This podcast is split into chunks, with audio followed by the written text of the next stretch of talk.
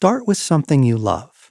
The laughter of your child, sunlight on the ocean, your beloved dog, a favorite song, music itself, perhaps a photo like my caribou, a favorite spot, your garden, the cliffs at the sea, the family cabin, someone dear to you. We begin with the things we love. This is the way back, the path home. For we don't always draw the connection.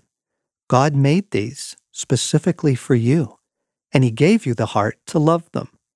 You'll be out for a bike ride in the very early morning, cool breeze in your face, all the sweet, fresh aromas it brings, the exhilaration of speed, and your heart spontaneously sings, I love this. The next step is to say, So does God. He made this moment, He made these things. He is the creator of everything I love.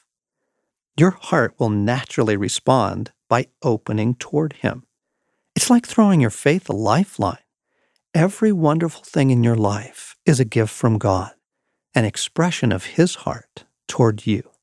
All your precious memories, each and every one, your eighth birthday, when you got that little red bike that awakened your love of riding, which carried right on into your adult life, that perfect powder day when you and your fiance skied run after run and then warmed up by the fire in the lodge, the vacation you still think about, how fun it was, how carefree you felt, your wedding reception, the dancing, the inextinguishable joy of it all.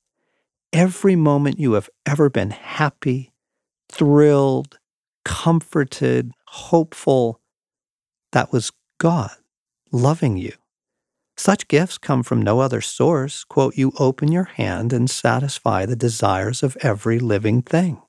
Every good and perfect gift is from above, coming down from the Father. Psalm 145 and James chapter 1.